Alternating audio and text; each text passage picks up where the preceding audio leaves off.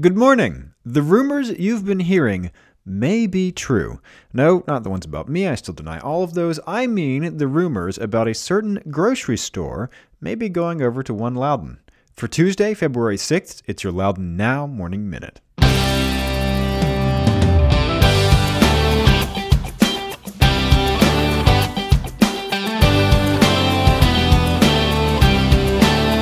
Big news! The Fairfax Christian School is moving to Loudoun County. For over 50 years, the Fairfax Christian School has been an award winning university prep school serving kindergarten through 12th grade. With small class sizes and personal attention, the Fairfax Christian School is a safe place where every student will learn and grow.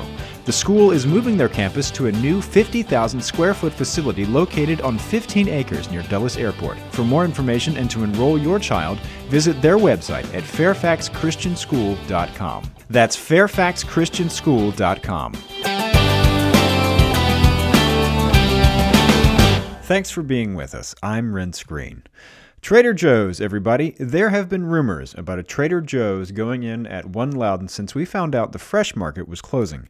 And if our Facebook page is any indication, people are pretty excited about that idea. Well, now we have the first official confirmation that Trader Joe's is looking at One Loudoun. We found out over the weekend that they have filed building permits at the address of the former Fresh Market at the corner of Loudoun County Parkway and Russell Branch Parkway. Miller and Smith's vice president and one Loudoun developer, Bill May, had no comment, and Trader Joe's hasn't responded to a request for comment. A Trader Joe's spokesman said in April of 2017 that Loudoun is not in the company's two year plan. Well, conceivably, they could open two years and one month after that interview, I suppose. But Supervisor Ron Meyer, who lives in One Loudoun just down the street from that spot, said there has been no official confirmation from Trader Joe's. He says just because a building permit is pulled doesn't mean anything is finalized. Meyer also said having a Trader Joe's in Loudoun would make it an even better place to live, give people an option that they used to have to drive out of the county for, and show that the county's investment in One Loudoun is paying off. Trader Joe's has 474 stores across the country. We'll keep you updated on hopefully the 475th. Go to loudounnow.com slash morning minute to check out the whole story. In other news, six days after a judge handed down the maximum sentence for two misdemeanors related to the death of an infant in a crosswalk in Lansdowne, John Miller IV's lawyer is petitioning to get him into the work release program.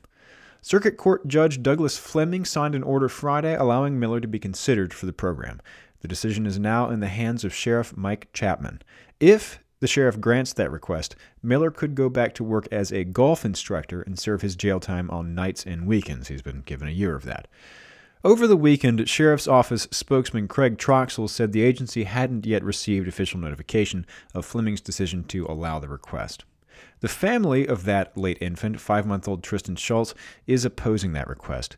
Mindy Schultz, Tristan's mother, who was also struck by Miller's SUV in that crosswalk in August 2016, sent the sheriff a message objecting to any decrease in jail time. Quoting at length from that message, this inmate is the man that killed my infant son Tristan and seriously injured me. He has escaped 17 months of accountability and responsibility. In nearly seven hours of testimony between my husband and myself, Miller never even shed a tear. His lawyer has even kept the photographic evidence of the crime scene and of my son's injuries from Miller's view. Miller has never once had to face the reality of what he's done to my son, my family, me, or this community. The only way John Miller will have any opportunity to internalize the crimes he has committed is by being denied further leniency and distraction from those crimes. End quote. Phew. In the request, Miller's attorney argues both Miller and his wife are self employed and they need both incomes to make mortgage payments and meet their other financial obligations. The request is expected to take up to 60 days to review. While we're on the topic of things for the sheriff's office to deal with, a severed pig's head was found on the hood of a car parked in an apartment complex in South Riding. It is being investigated as a suspicious event. According to the Loudoun County Sheriff's Office, a resident found a frozen pig's head on the car last Monday morning. The owner of the car, when contacted, had understandably no idea what it was doing there. Investigators have somehow determined the head was processed by a butcher shop in Pennsylvania that sells the item to businesses in the area. And Loudoun Valley High School is honoring and remembering the man who worked his entire 40 year career as a custodian there at the high school. At the request of Principal Susan Ross, the school board has officially named the high school's cafeteria the Freddie Wright Cafeteria. Mr. Wright died in April of last year, still an active employee of the school system. The school board adopted a resolution in January that read, in part, Mr. Wright was at the services of the Loudoun Valley High School day and night for all requests associated with the school and was always gracious and accommodating to the students, faculty, and staff in the community. Get the full story on this and all these stories over at loudounnow.com, including a report on how Leesburg Mayor Kelly Burke thinks the town is doing in her annual State of the Town address. Short version? Pretty good, apparently. It's all at loudounnow.com. On today's Get Out Loudoun calendar this morning at 10 a.m., there's a Will and Trust workshop at Lansdowne Private Wealth Management.